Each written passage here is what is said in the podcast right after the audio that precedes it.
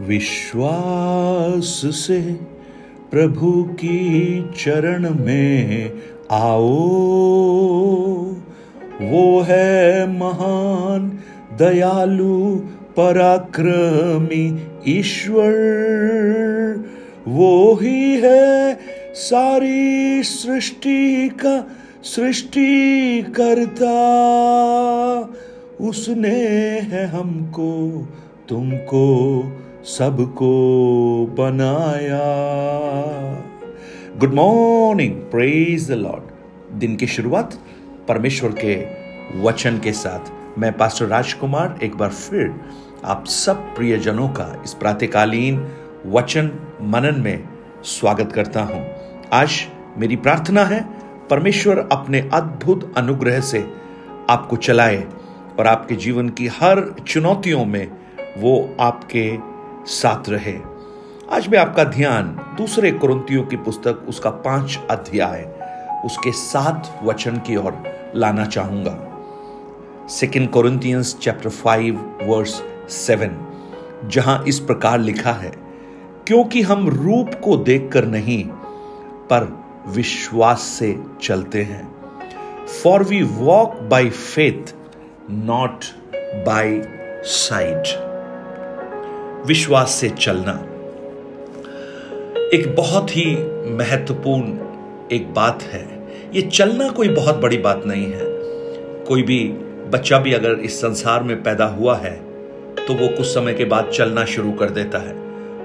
वो एक नेचुरल एक एक प्रक्रिया है, प्राकृतिक प्रक्रिया है, जो हर व्यक्ति करता है।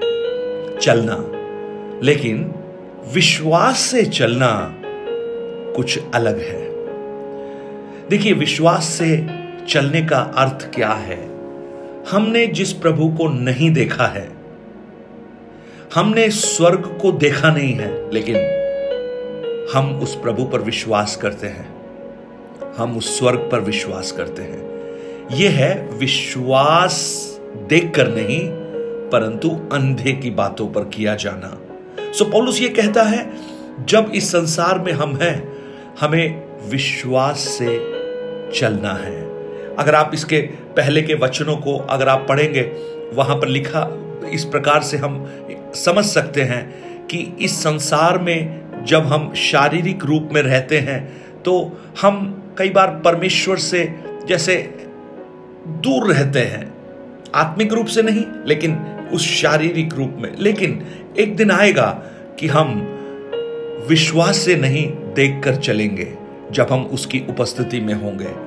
तो उसके लिए हमें यहाँ पर तैयारी करनी है।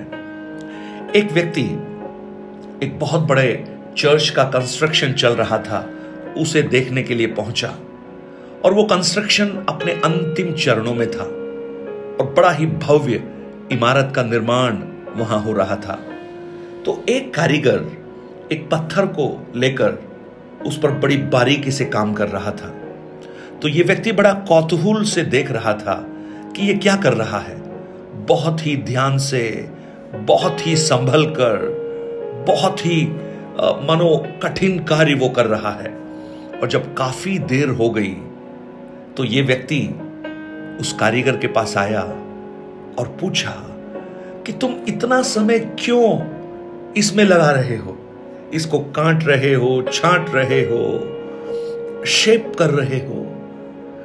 इतना समय क्यों लगा रहे हो? तब वो जो कारीगर था, उसने इस व्यक्ति को जवाब दिया, देखो, वो ऊपर देखो। जब ऊपर देखा तो पूरा बन चुका है, लेकिन एक पत्थर और रखना बाकी है। तो इसने कहा, मैं उसे नीचे, इसलिए तैयार कर रहा हूँ। इसलिए समय बिता रहा हूँ इसमें कि ये ऊपर फिट हो जाए, ऊपर सही ढंग से लग जाए।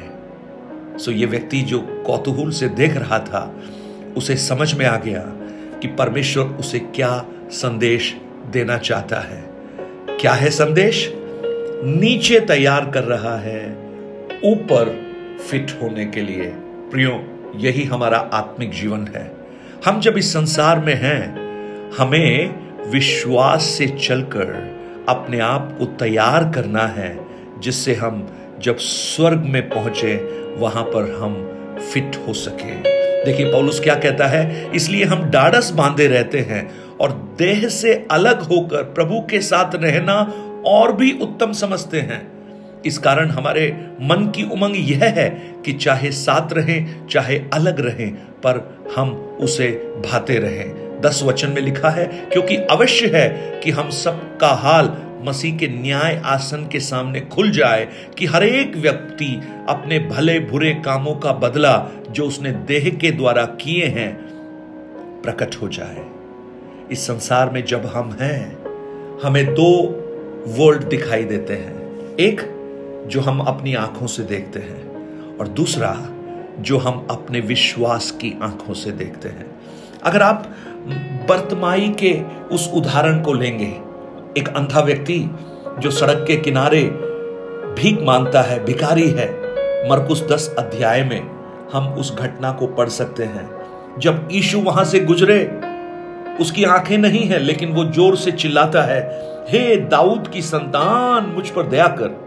और ईशु वहाँ रुकते हैं और उसे कहते हैं, उसे बुलाओ।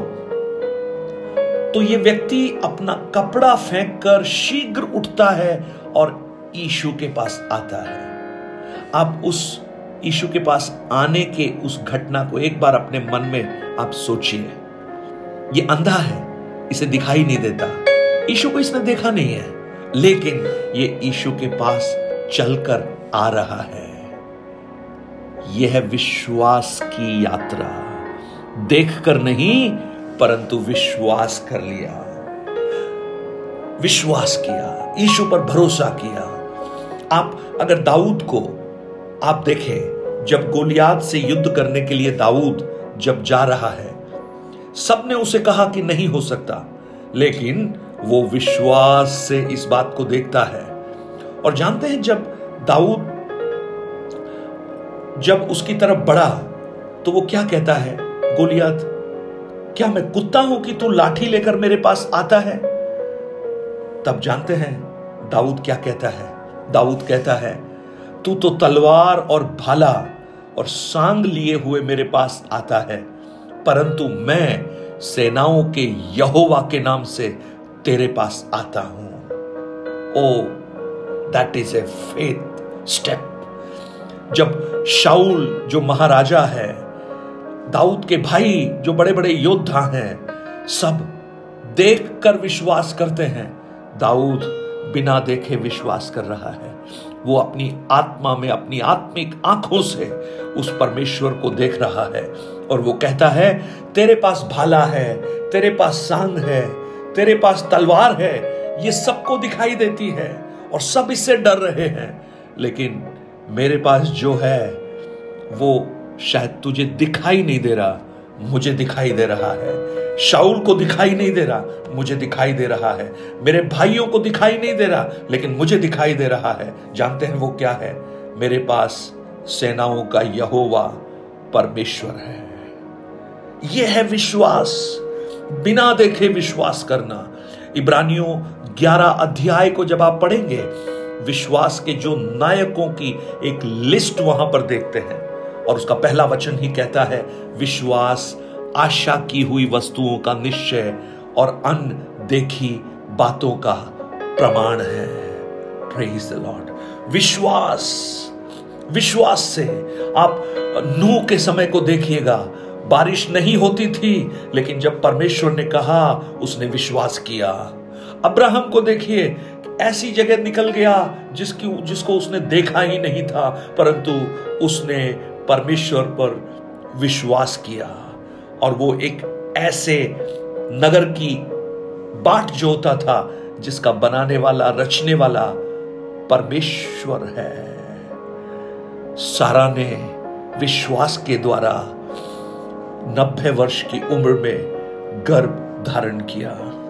और तेरा वचन को जब आप पढ़ेंगे, वहाँ लिखा है, और ये सब विश्वास की ही दशा में मरे, और उन्होंने प्रतिज्ञा की हुई वस्तुएँ नहीं पाई, पर उन्हें दूर से देखकर आनंदित हुए और मान लिया कि हम पृथ्वी पर परदेशी और बाहरी हैं। मुझे सुनने वाले मेरे प्रिय भाई, बहन, आज जब आप अपने आत्मिक जीवन में इस संसार में आगे बढ़ते हैं दो प्रकार से आप चल सकते हैं। जो आपको दिखाई देता है, आप उस पर विश्वास कर सकते हैं। लेकिन जो आपको दिखाई नहीं देता, औरों को दिखाई नहीं देता, लेकिन आपकी आत्मा उसे देख सकती है, आप किस पर विश्वास करेंगे? पौलुस कहता है, हम रूप देखकर नहीं, विश्वास से चलते हैं। हालेलुया। और विश्वास से जो चलता है वो जय पाता है। स्वर्गीय पिता, मेरी प्रार्थना है। आज जब हम विश्वास की यात्रा को जब हम देख रहे हैं, मेरी प्रार्थना है, आज ये वचन बहुतों के जीवन में विश्वास का एक कदम बढ़ाने का माध्यम बन जाए और वो देख कर नहीं, बिन देखे विश्वास करें। और उनके जीवन की बड़ी बड़ी बातें उस विश्वास के द्वारा डहना प्रारंभ हो प्रभु। बड़ी बड़ी चुनौतियाँ गिरना प्रारंभ हो बड़ी बड़ी दीवारें गिरना प्रारंभ हो बड़े बड़े समुद्र दो भागों में बंटना प्रारंभ हो। बंद दरवाजे विश्वास के द्वारा खुले, प्रभु। विश्वास के द्वारा सब कुछ उनके लिए उत्तम हो जाए। धन्यवाद, आपने इस प्रार्थना को सुना। यीशु के नाम से माँगता हूँ, पिता। Amen amen God bless you परमेश्वर आपको आशीषित करे.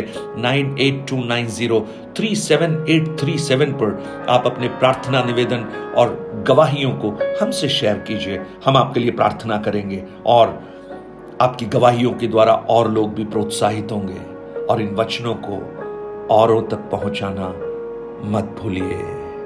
Have a blessed day God bless you आज मंगलवार है. हम सब बच्चों के लिए प्रार्थना करते हैं, हमारे नौजवानों के लिए प्रार्थना करते हैं। डीपर रूट परिवार, एक बारह घंटे का एक प्रार्थना हर मंगलवार को करता है, छह बजे से शाम छह बजे तक। अगर आप आधा घंटा हमारे देश के युवाओं के लिए, बच्चों के लिए प्रार्थना कर सकते हैं, आप प्रार्थना कीजिए। और अगर आप प्रार्थना कर रहे हैं और आप मुझे बता पाए आप किस समय प्रार्थना कर रहे हैं तो हम, हमारी उस लिस्ट में आपका नाम भी ऐड करेंगे कि आप इस समय प्रार्थना कर रहे हैं। आइए, हमारे देश के बच्चों को, उन नौजवानों को प्रभु के हाथों में सौंपें, जो एक बड़े संघर्ष से गुजर रहे हैं और वो परमेश्वर में आगे बढ़े हैं। Have a blessed day God bless you विश्वास से चलिए। विश्वास आपको जयवंत करेगा। अमेन